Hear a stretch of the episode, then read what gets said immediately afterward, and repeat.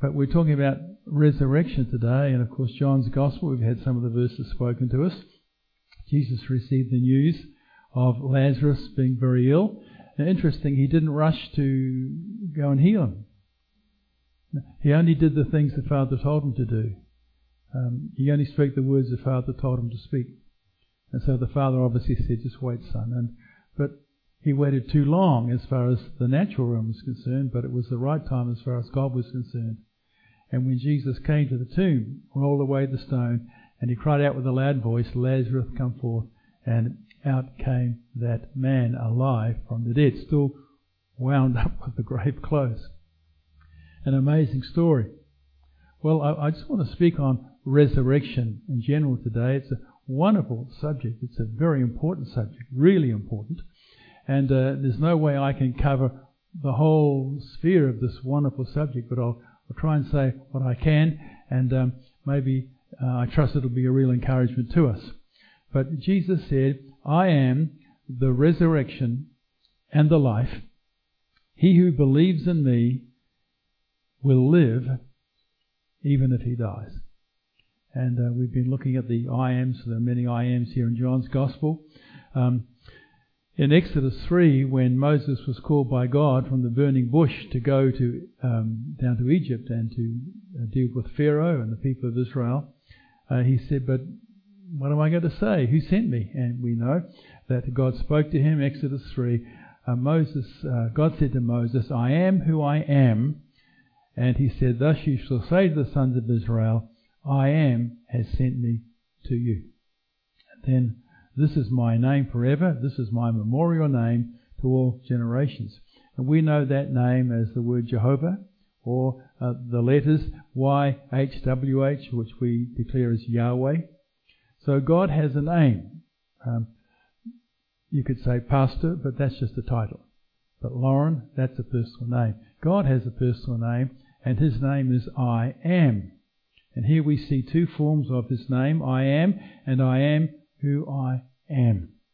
And this reveals the eternal and unchanging nature of God. God is always I am. He is not in any way changed or affected by the course of time, which is but a part of his own creation. For God, past, present, and future, are ever united in an eternal present, the eternal I am.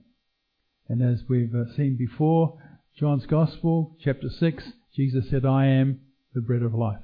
John 8, I am the light of the world.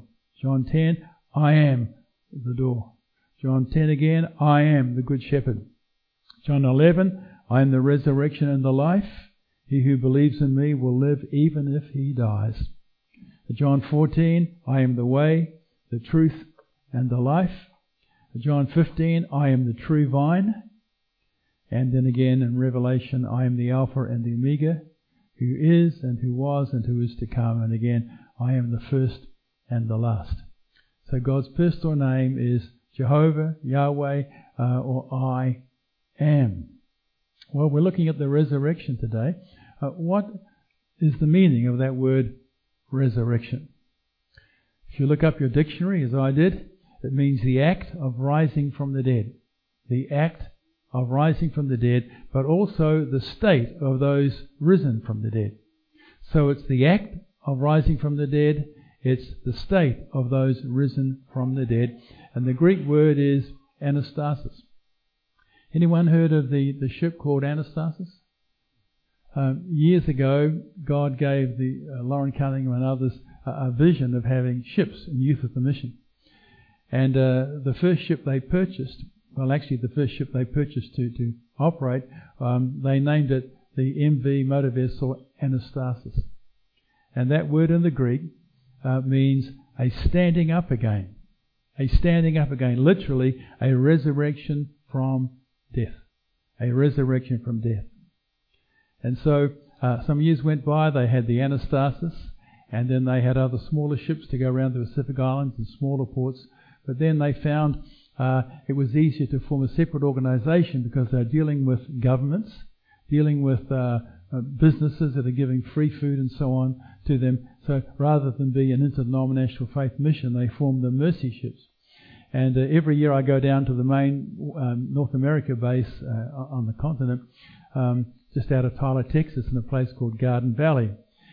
Have you heard of David Wilkerson? Teen Challenge, the Crossless Switchblade.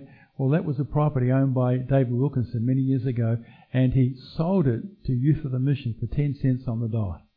Hundreds of acres. Well, uh, the, the uh, Mercy ships have their headquarters on that property. Well, they've taken part of the land and given it over to the Mercy Ship Ministry because it's really an extension of Youth With A Mission. And so when I go walking on the property, I walk past that headquarters, uh, Mercy Ships. And Dawn Adrian and Dawn Belleville. Some of you may know them, local folk living not far from here. They're fishermen, and uh, every year they go to Hawaii, to Kona, to work with the, the, uh, the ship ministry at the Kona, the Kona base. They have a base there as well. So anastasis means a standing up again, literally a resurrection from death. Well, I want to ask a few questions, and you know the answers, but it's just good for us to be reminded.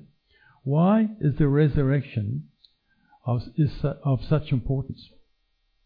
1 Corinthians 15, 1 to 8. Now I make known to you, brethren, the gospel which I preached to you, which you also received, in which you stand, by which also you are saved, if you hold fast the word which I preached to you, unless you believed in vain. For I delivered to you as of first importance what I also received, that Christ died for our sins according to the Scriptures, and that he was buried, and that he was raised on the third day according to the Scriptures. And so it goes on. Appeared to more than 500 at once and so on. According to the Scriptures, the Old Testament Scriptures. The resurrection is very, very important.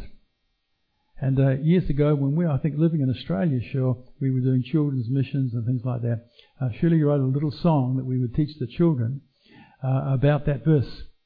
And, uh, you know, you sing and sing and sing and you get the word in you. So it goes something like this.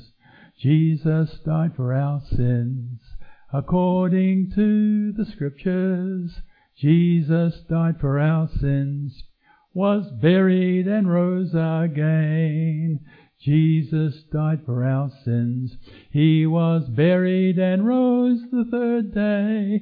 On the third day he arose according to the scriptures. Do you want to sing it with me? You've already done. She was singing it. Okay. Uh, talking of children's ministry, I remember reading years ago of a major children's ministry in America uh, saying that 86% of the American church became Christians before they were 15 years of age. 86% another 10% between the age of 15 and 30, and only 4% became believers after the age of 30. And this leader of this national mission and international mission was saying, we spend, as Americans, most of our time, most of our energies, most of our money on the 4%. And he said it's not good business sense from a business point of view. So the mission field really is among the children and the young people. That's where the main harvest is. So just keep that in mind. 1 Timothy 3:16 By common confession great is the mystery of godliness.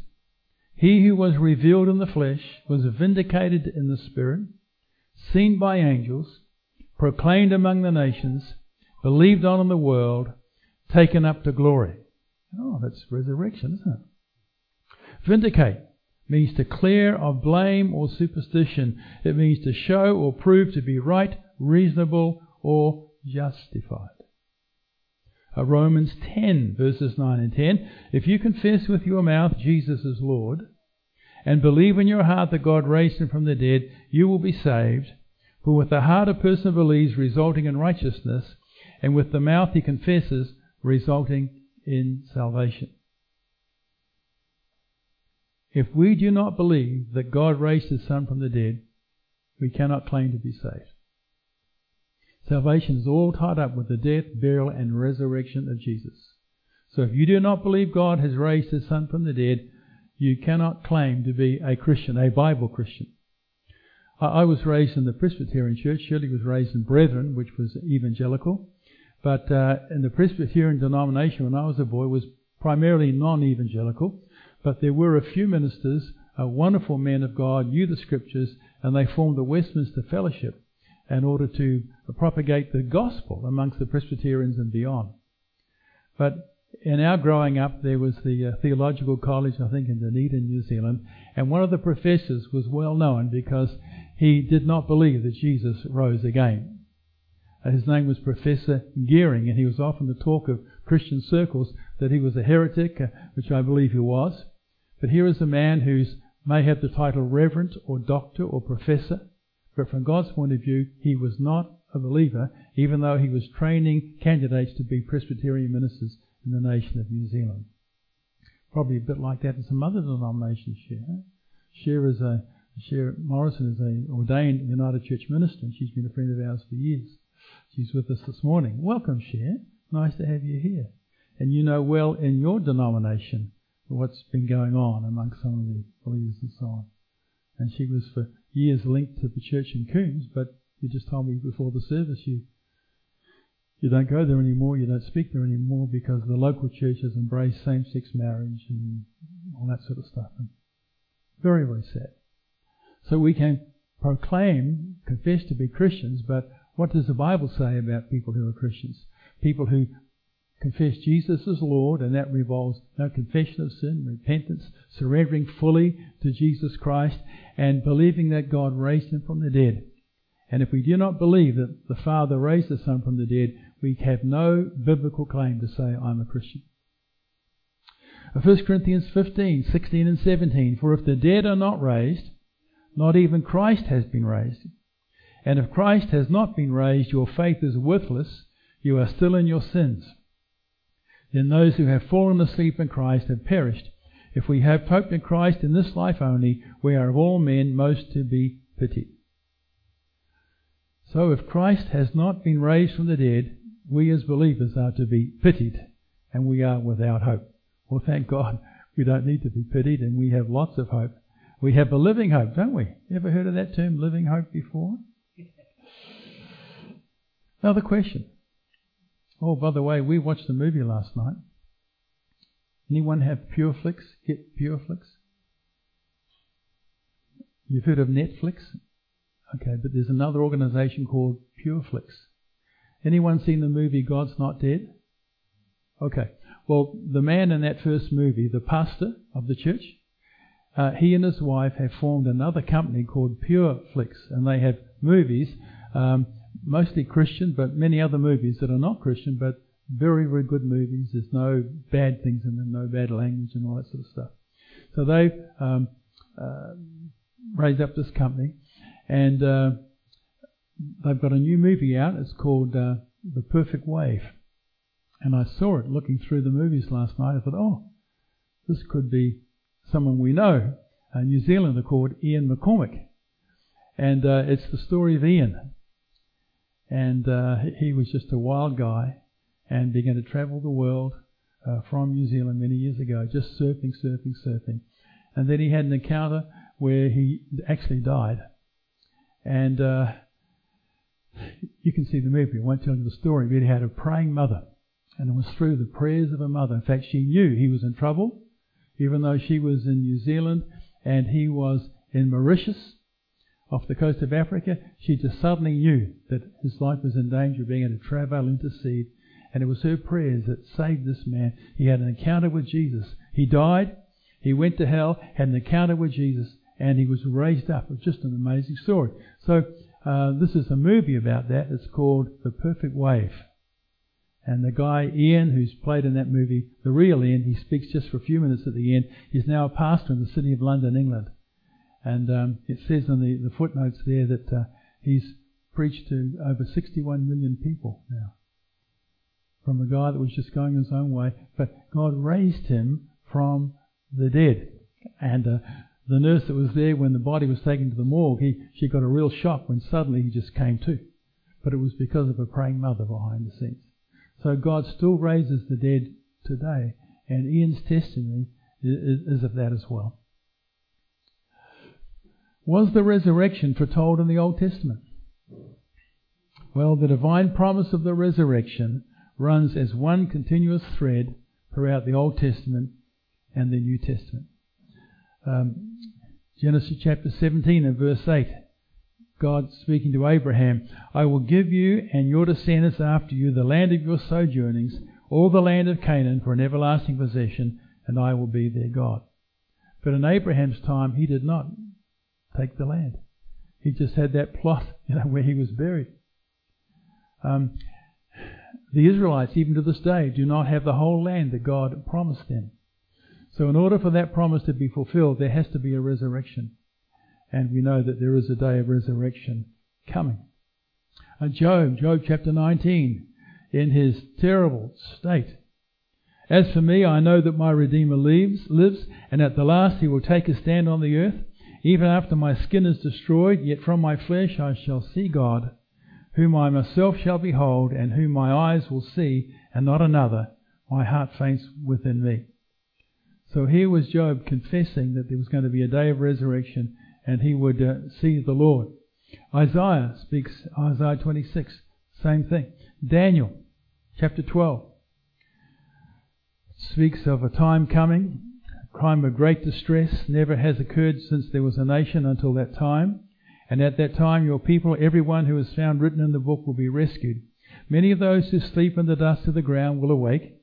Those, these to everlasting life, but the others to disgrace and everlasting contempt. Those who have insight will shine brightly like the brightness of the expanse of heaven, and those who lead many to righteousness like the stars forever and ever. So there are different passages in the Old Testament that spoke about uh, the resurrection. Well, next question. Was the resurrection of Jesus foretold in the Old Testament? Well, 1 Corinthians 15, verse 3 and 4, Paul said, I delivered to you as of first importance what I also received that Christ died for our sins according to the Scriptures, and that he was buried, and that he was raised on the third day according to the Scriptures. So the Scriptures, the Old Testament speaks of the resurrection of Jesus Christ. So let's look at some, one or two passages. Psalm 16, verses 8 to 11. I will bless the Lord who has counseled me. Indeed, my mind instructs me in the night. I have set the Lord continually before me, because he is at my right hand, I will not be shaken. Therefore my heart is glad, and my glory rejoices. My flesh also will dwell securely. For you will not abandon my soul to Sheol, nor will you allow your Holy One to undergo decay. You will make known to me the path of life. In your presence is fullness of joy. In your right hand there are pleasures forevermore. You will not abandon my soul to Sheol, the place of the departed spirits. You will not allow your Holy One to undergo decay. And in Acts chapter 2, Peter quotes these verses in full. And in Acts chapter 13, Paul quotes one of these verses. So Paul and Peter alike interpret these words as a direct prophecy of the burial and resurrection of Christ. Peter points out that though these words were spoken by David, they do not apply to David because David's soul was left for many centuries in Sheol and his body suffered the process of corruption. Therefore, this is one of the many messianic prophecies in the Old Testament spoken by David, yet referring not to David himself, but to David's promised seed, the Messiah, the Christ. So, two things happened when Jesus died. Firstly, his body was laid in the tomb, but did not suffer the process of corruption. Isn't that amazing? Wonderful? His body was laid in the tomb, but it did not suffer the process of corruption. Now we know that with humans, we suffer corruption. Uh, I have an evangel- we have an evangelist friend in New Zealand. Um, he has a brother, very, very wealthy man, who's terrified of death. And this is going back now 30, 40 years. Uh, he built, in the cemetery, he built a, a crypt or something um, that his body would be placed in when he finally died. Now, going back 40 years, this it cost him a quarter of a million dollars. So you can imagine what it would cost today. Maybe a million dollars. Guy's so terrified of death, and he just can't bear the thought that his body will be in the ground, decaying, and all the worms and so on and so on. So he's built a special container for his body, so it's not going to experience uh, what most bodies experience. Well, it's still going to crumble to dust eventually. So the body of Jesus was laid in the tomb but did not suffer any process of corruption. And secondly, his spirit descended into Sheol, the place of departed spirits, but did not remain there for longer than the period between his death and his resurrection. Now, Sheol, the place of departed spirits, in the Greek it's referred to as Hades, the place of departed spirits.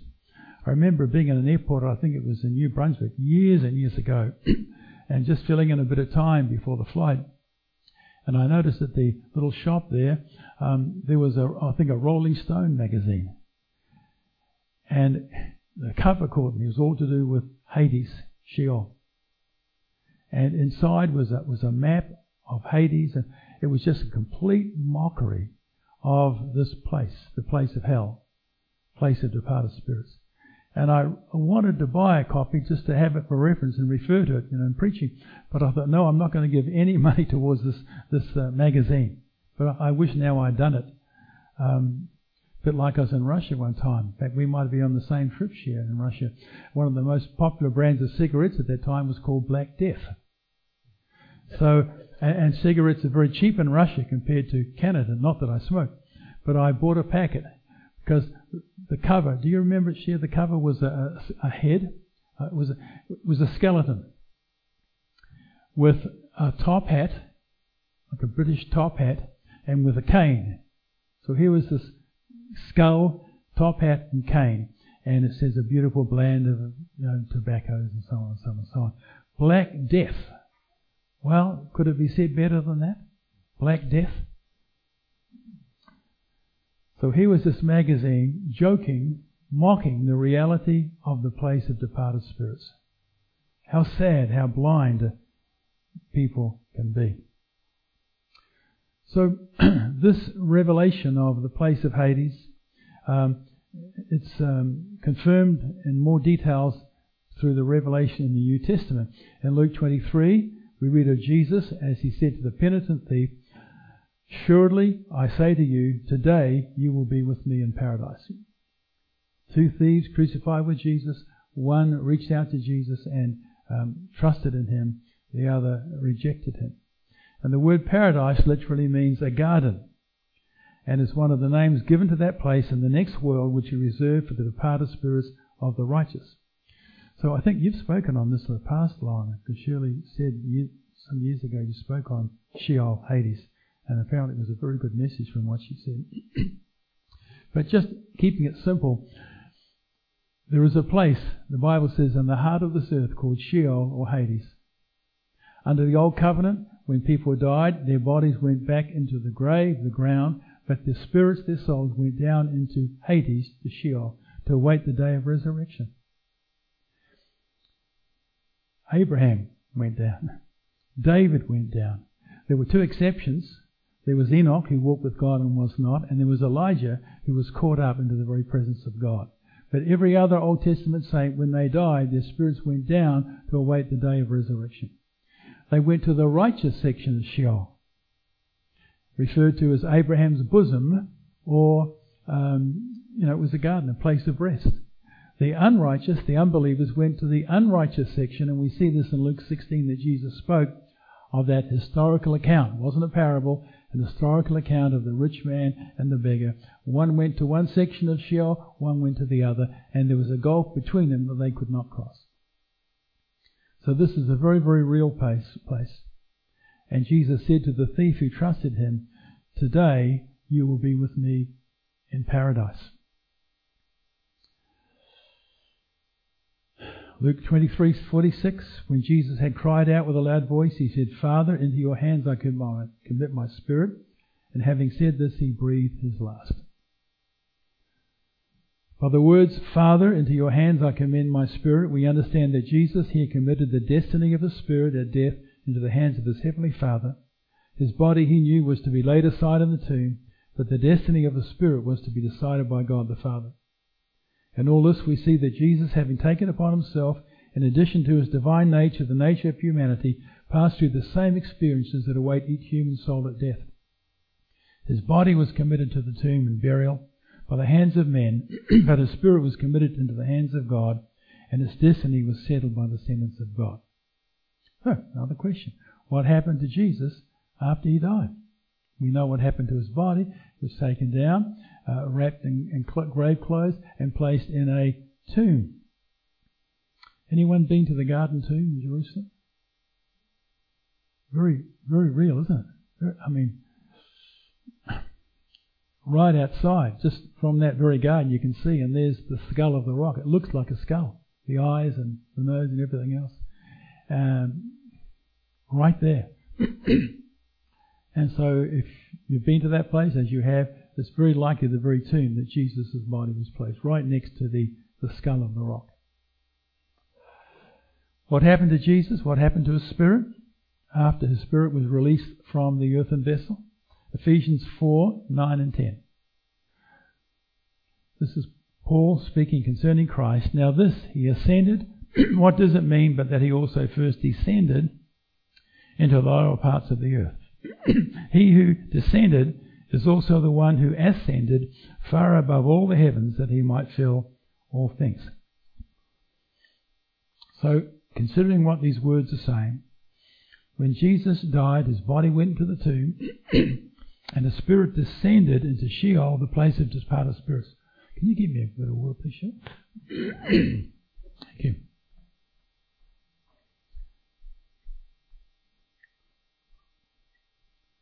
Since the gospel record uh, record indicates that the death of Christ on the cross preceded the death of the two thieves, it seems natural to suppose that Christ was in paradise to welcome the departed spirit of the penitent thief who followed him there. Excuse me, I'm just going to have a bathroom break. I mean, I'm sorry, I'm just going to have a, a, a drinking break. Thank you. Thank you, thank you. Good man.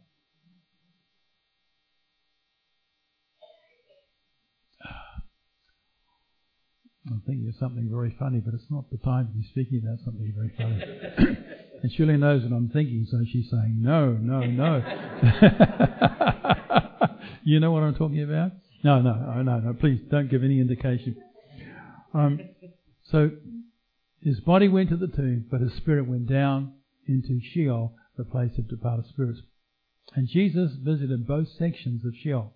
The righteous section, he was there to welcome that penitent thief but also the unrighteous section.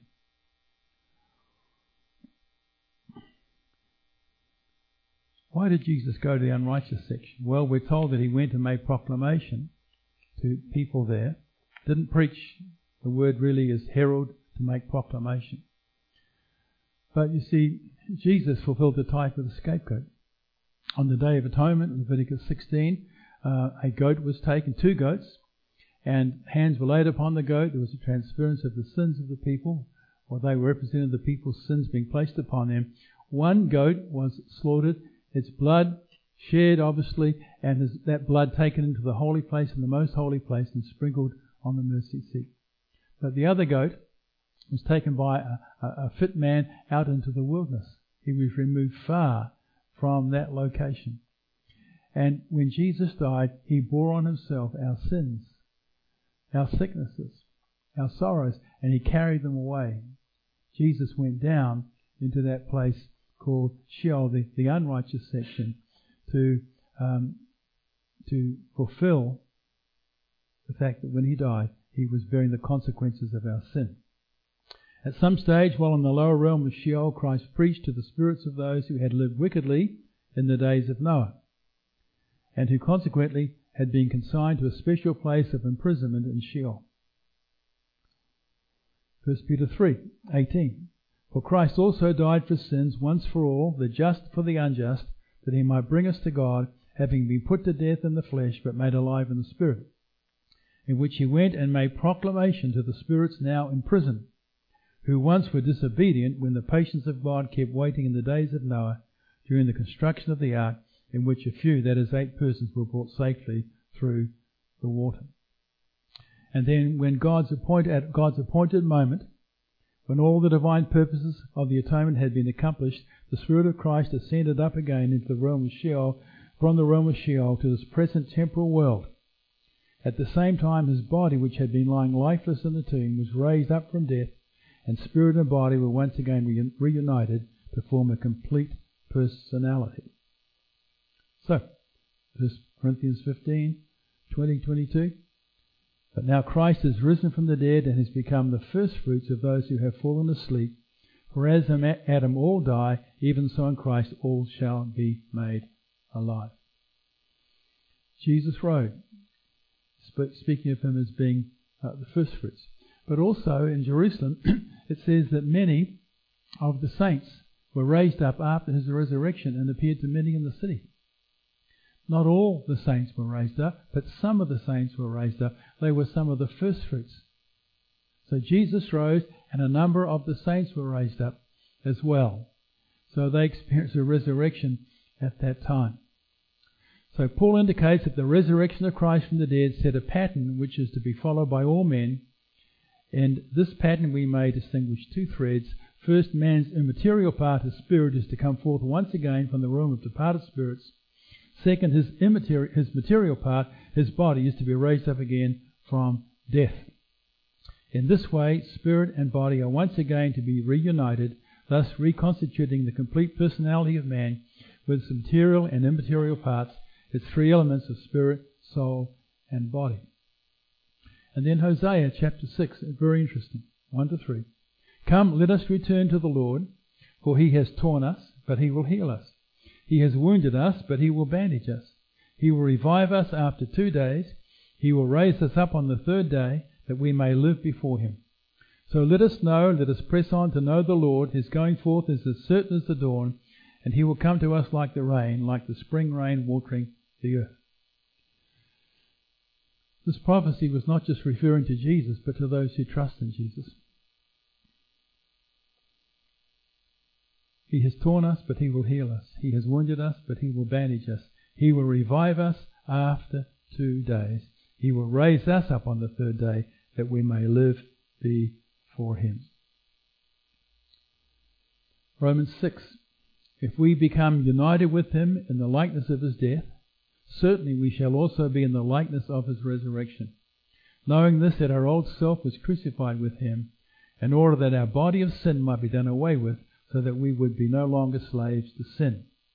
For he who has died is freed from sin. So Jesus deliberately made himself one with the sinner. He took the sinner's guilt, made himself one with the sinner's corrupt and fallen nature. He died the sinner's debt. He paid the sinner's penalty.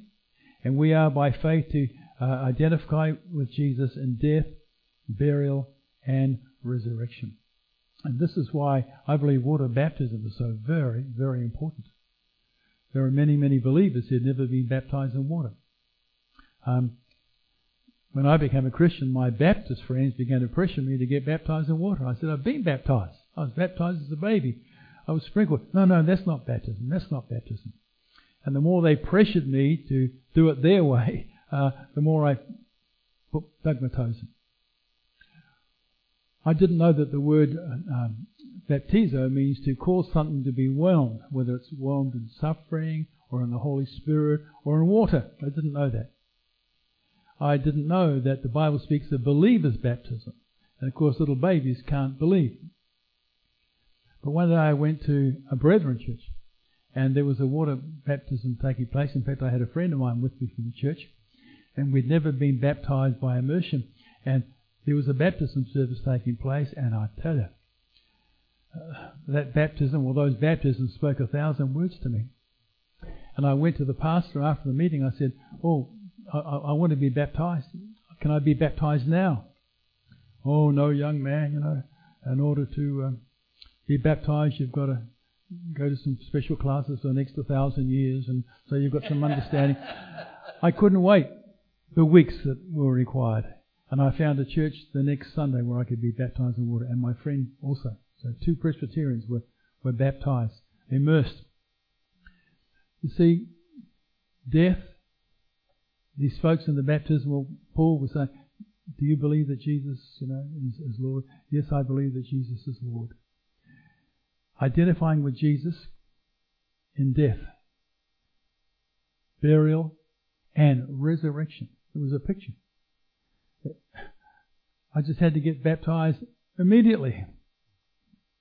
But it had to wait a week And it was an amazing experience. I've never had an experience like it before in my life. Never in church life have I ever had such an experience. Do you know what happened to me? I got thoroughly wet in church. Under the water, out of the water.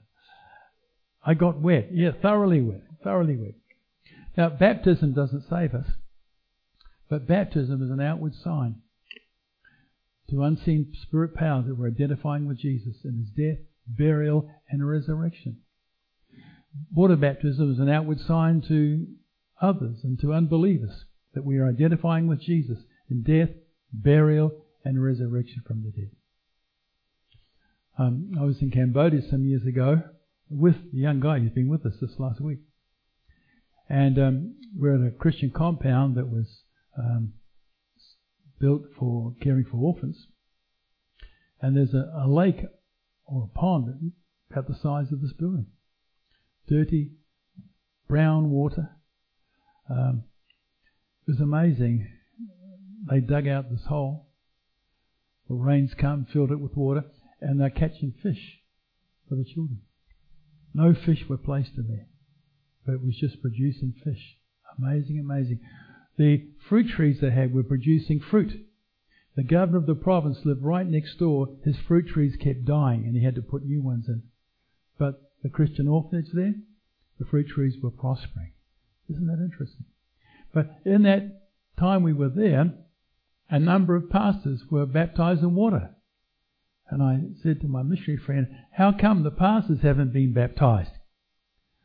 Well, so many of them have only been Christians just a few weeks or a few months. And um, people are coming to the Lord, and these young Christians are having to become pastors, some of them, and caring for the people. They've been so busy, they haven't had time to be baptized. So that's why they were being baptized as pastors, because they just hadn't had the opportunity before that time. Isn't that interesting? I remember being in Russia one trip and there was a young lady, she was pastoring a church of 200. And pastoring a church of 200. Why was she pastoring that church? Uh, why wasn't there a man pastoring that church? Well, you see, these were her converts. She'd preached the gospel after she got saved, people coming to the Lord. There was nowhere to go except a traditional, you know, non-believing church. And so she had to gather these people and care for them, pastor them, and teach them as a young Christian herself. That's why she was pastoring 200 people. Wow. Interesting. Interesting.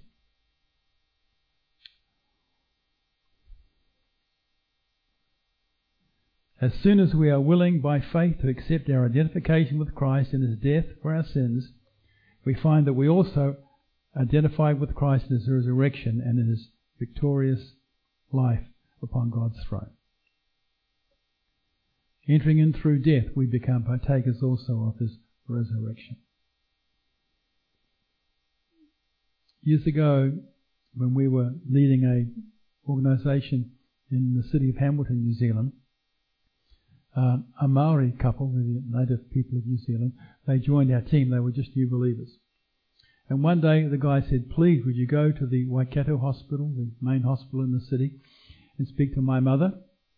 Uh, she had a heart attack. She died. She, she, she was unconscious, taken to the hospital. And, um, but after how many hours was it? Or days? She came to. I forget now. And she had had an experience when she died, because she had died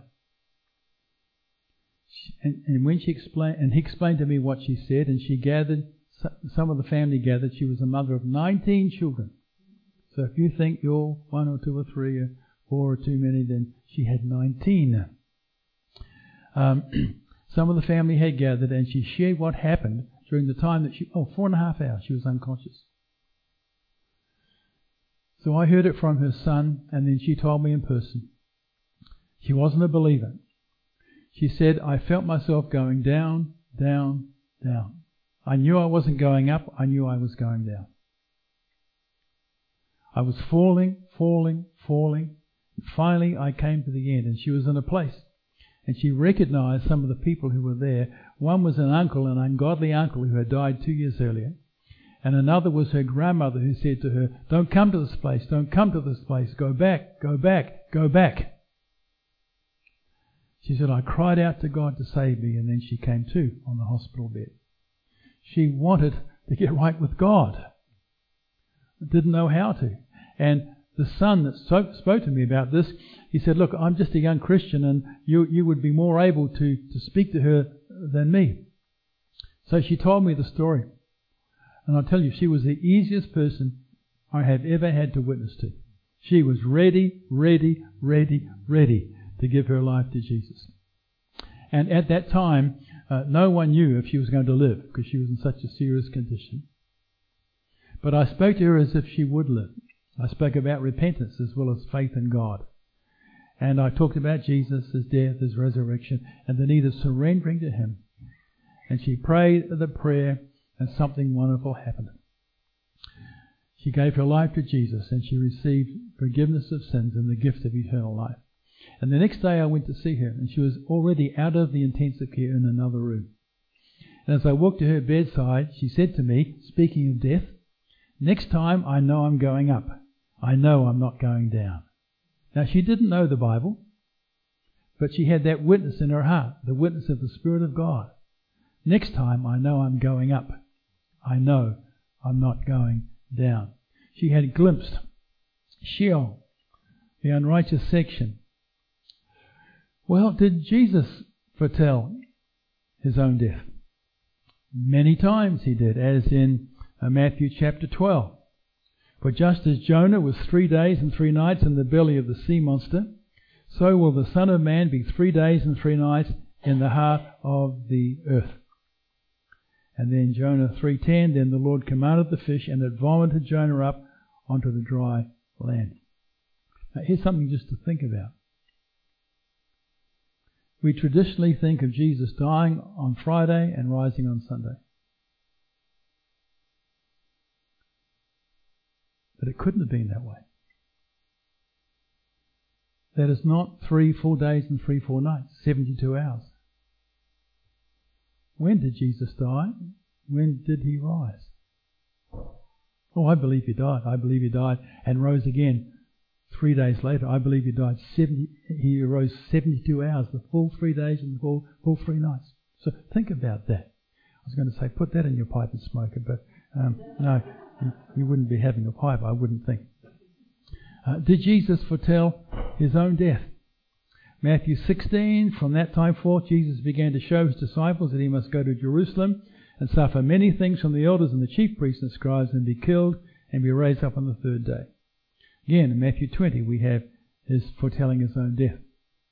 Matthew 26, um, again, speaking of that. Uh, Matthew 26, speaking of uh, the Last Supper. One of you is going to betray me. Oh, is it me, Lord? Is it me? It's the one who dips in the dish with me. And we know that Judas did that. But the disciples didn't see it. They didn't know what was going on, really. Their eyes were blinded. Uh, were there witnesses to his resurrection?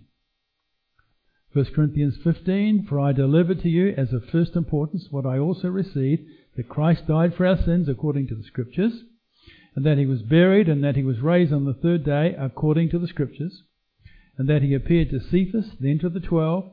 After that he appeared to more than five hundred brethren at one time, most of whom remain until now, but some have fallen asleep. Then he appeared to James, and then to all the apostles, and last of all, as to one untimely born, he appeared to me also. Many witnesses. And in the days of Jesus, from the biblical point of view, um, it was necessary for two or three witnesses to confirm a matter. Well, more than two or three witnesses. A greater number than what was required of in the law. Uh, these witnesses experienced a dramatic and permanent change in their lives, and there's no satisfactory explanation other than they really saw Jesus. Their witness, their confirming that he was alive, caused many of them to lose their lives. But they were willing to do it. They had nothing of, of, of the natural realm to gain from doing that. Uh, witnessing Jesus alive produced a radical and permanent change in the course of history. History will never be the same, and there is no satisfactory alternative explanation for that change. And then, as we know, the resurrected Christ has continued to reveal himself personally to countless millions over the following centuries. And we are some of those. Well, just a few more thoughts here. There's so much that could be said. John 20, Jesus appeared to Mary. Uh, Jesus thought that, uh, uh, Mary thought that Jesus was the gardener. And then suddenly her eyes were opened. And she came and she clung to him. And what did Jesus do? He said, Stop clinging to me, Mary, for I have not yet ascended to the Father, but go to my brethren and say to them, I ascend to my Father and your Father, and my God and your God. What was he saying? What he was saying was, I'm not only the, the sacrifice, I was the lamb that was slain, whose blood was shed, but I am your great high priest, and I am yet to rise into the heavenly sanctuary. The earthly tabernacle and temple were merely a copy and shadow of the true tabernacle in the heavens. He was saying, Don't touch me. I have yet to ascend to the Father, my God and your God. And there he sprinkled his blood in the heavenly sanctuary, thus making a new way open into the very presence of God. Sometime after that, Jesus then took captivity captive. The believers in the righteous section of Sheol were then ushered by the Lord Jesus into the very presence of, of God in the third heaven. And now, as believers, when we physically die, it's absent from the body and present with the Lord. As the case, of Stephen, when he was being martyred, he said, Behold, I see the heavens opened up, and the Son of Man standing at the right hand of God. So when we die physically as believers, we're not going down, we're going up. Hallelujah. That's good news, isn't it? Wonderful news. God wants all to go up. Now, there's much more I could say. Oh, what's the nature of the resurrection body? Don't want us to be going too long here. Just say this without reading the scriptures.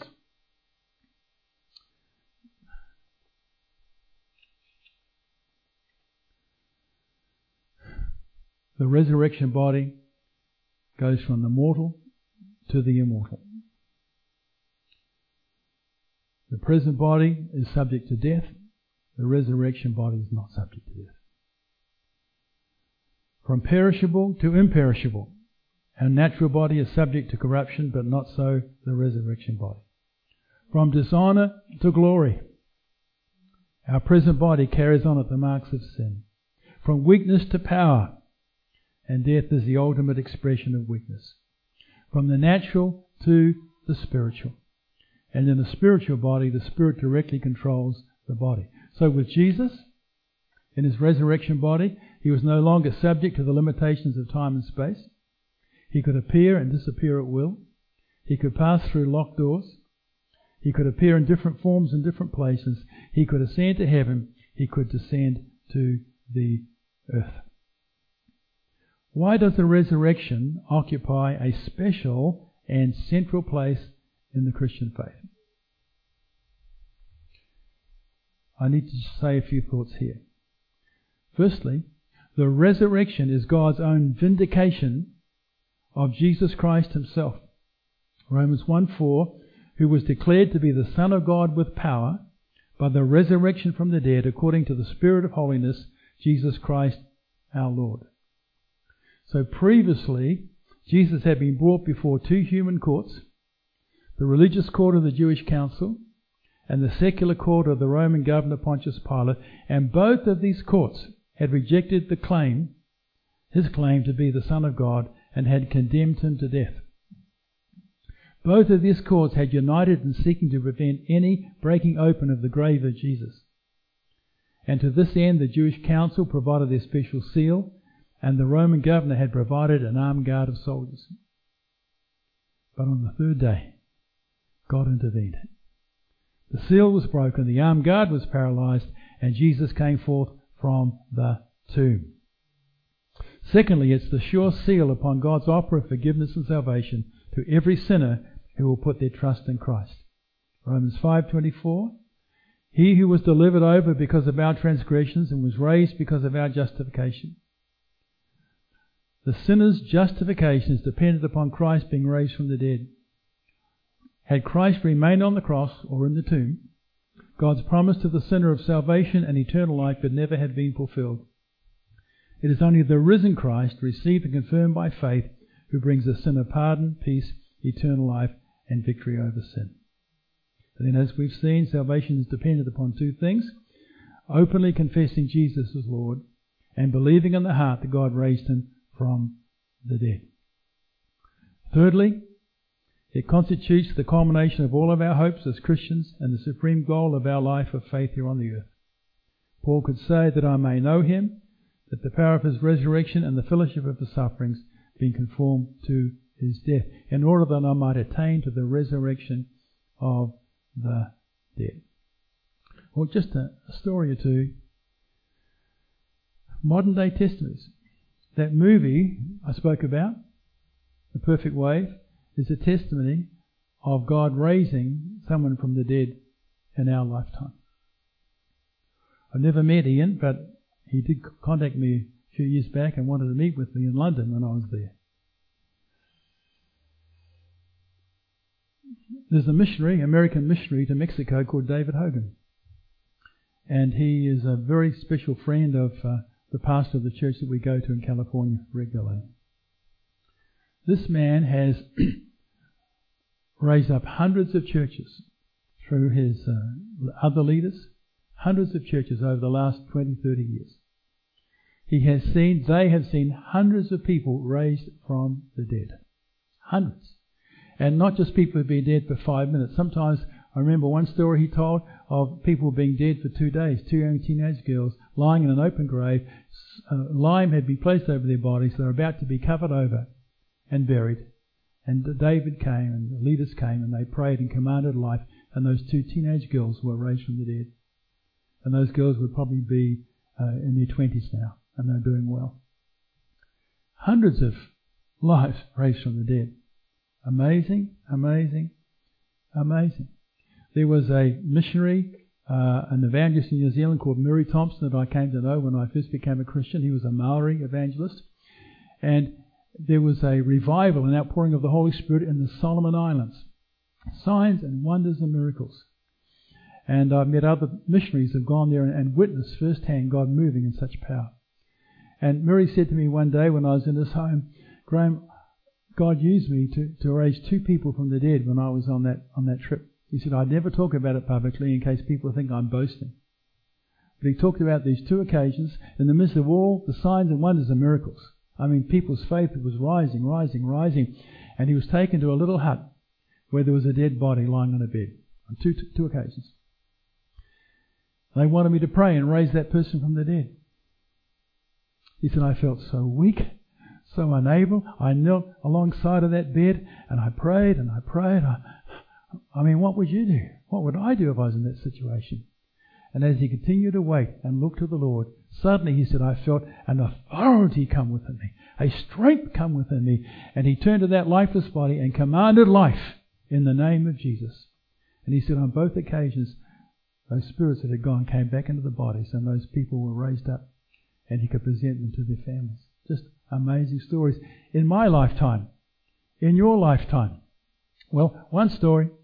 You know how it is? Preacher's just one more story. Um, some years back, um, I think you got the phone call, Shirley. A pastor's wife in Vancouver, a New Zealander that we knew, uh, phoned our home and said, Do you know anybody in the city of Tauranga, New Zealand, that could go to the hospital and pray for a young man who's, who's just on the verge of death? And uh, Shirley has a, a, first cousin in that city, and she said, Yes, um, I can get in touch with my cousin. Well, this young man was on life support the doctors could do nothing for him. They'd given up on him. Before Shirley got in touch with the cousin, another phone call. It's okay, it's okay, you don't have to do it. He's been raised from the, he's been raised up. And this is what happened, we discovered. The father and mother, who were good Christian folk, they weren't Pentecostal or anything like that, they were just evangelical Christians. They went to the hospital, there was their son on life support, and um, the doctor's saying there's nothing more we can do. Only about 20 years of age. And before they left that room, the Father felt to do something. He just placed his hand upon the body of his Son. And not a dramatic way, just, just spoke words. He rebuked the spirit of death in the name of Jesus. And they left, went home. No sooner had they got home, the telephone rings, it's the hospital. Come quickly, come quickly. Your son is sitting up in bed. He said that God has spoken to him. He's had a vision, and God has spoken to him about what he's going to be doing in the future. Something miraculous had happened. He was the boy, now completely well, and all the father had done was just to lay his hands upon that boy and to speak a word rebuking death in Jesus' name. And God had taken that word and caused a resurrection from sure death. Wow. Uh, this is just a few years ago. God is still doing things today. So let's not limit him. And by the way, the commission, Matthew chapter 10, is to, you know, we preach and to teach, um, to heal the sick, to raise the dead, to cleanse the lepers. It's in the commission. I've never raised anybody from the dead, have you? But you know, there can be an occasion when we're in the right place at the right time, and the Lord says, Speak. And something will happen. Well, let's pray. Oh Lord, you know there's so much that could be said from your word about resurrection and the resurrection of Jesus. And we thank you so much because he lives, we can face tomorrow. Thank you for the hope, the sure hope we have in our lives, because Jesus not only died but rose again. And we are among those today who boldly confess Jesus to be Lord. And also, Lord, we believe in our hearts that you raised him from the dead three days after he was crucified. And so we give you praise today. We serve a living Saviour. He's in the world today. Hallelujah, hallelujah, hallelujah. Lord, help us to identify with you. Help us to identify with Jesus in death, death to the sin, death to the present evil world, death to ourselves. We reckon ourselves to be dead to sin, but alive to God through Jesus Christ, that we might partake more and more and more of the resurrection life that Jesus has provided through his death and rising again. Help us, Lord. Help us, help us. And use us, please, Lord, to touch a dying world. Thank you, Father, in Jesus' name. Amen.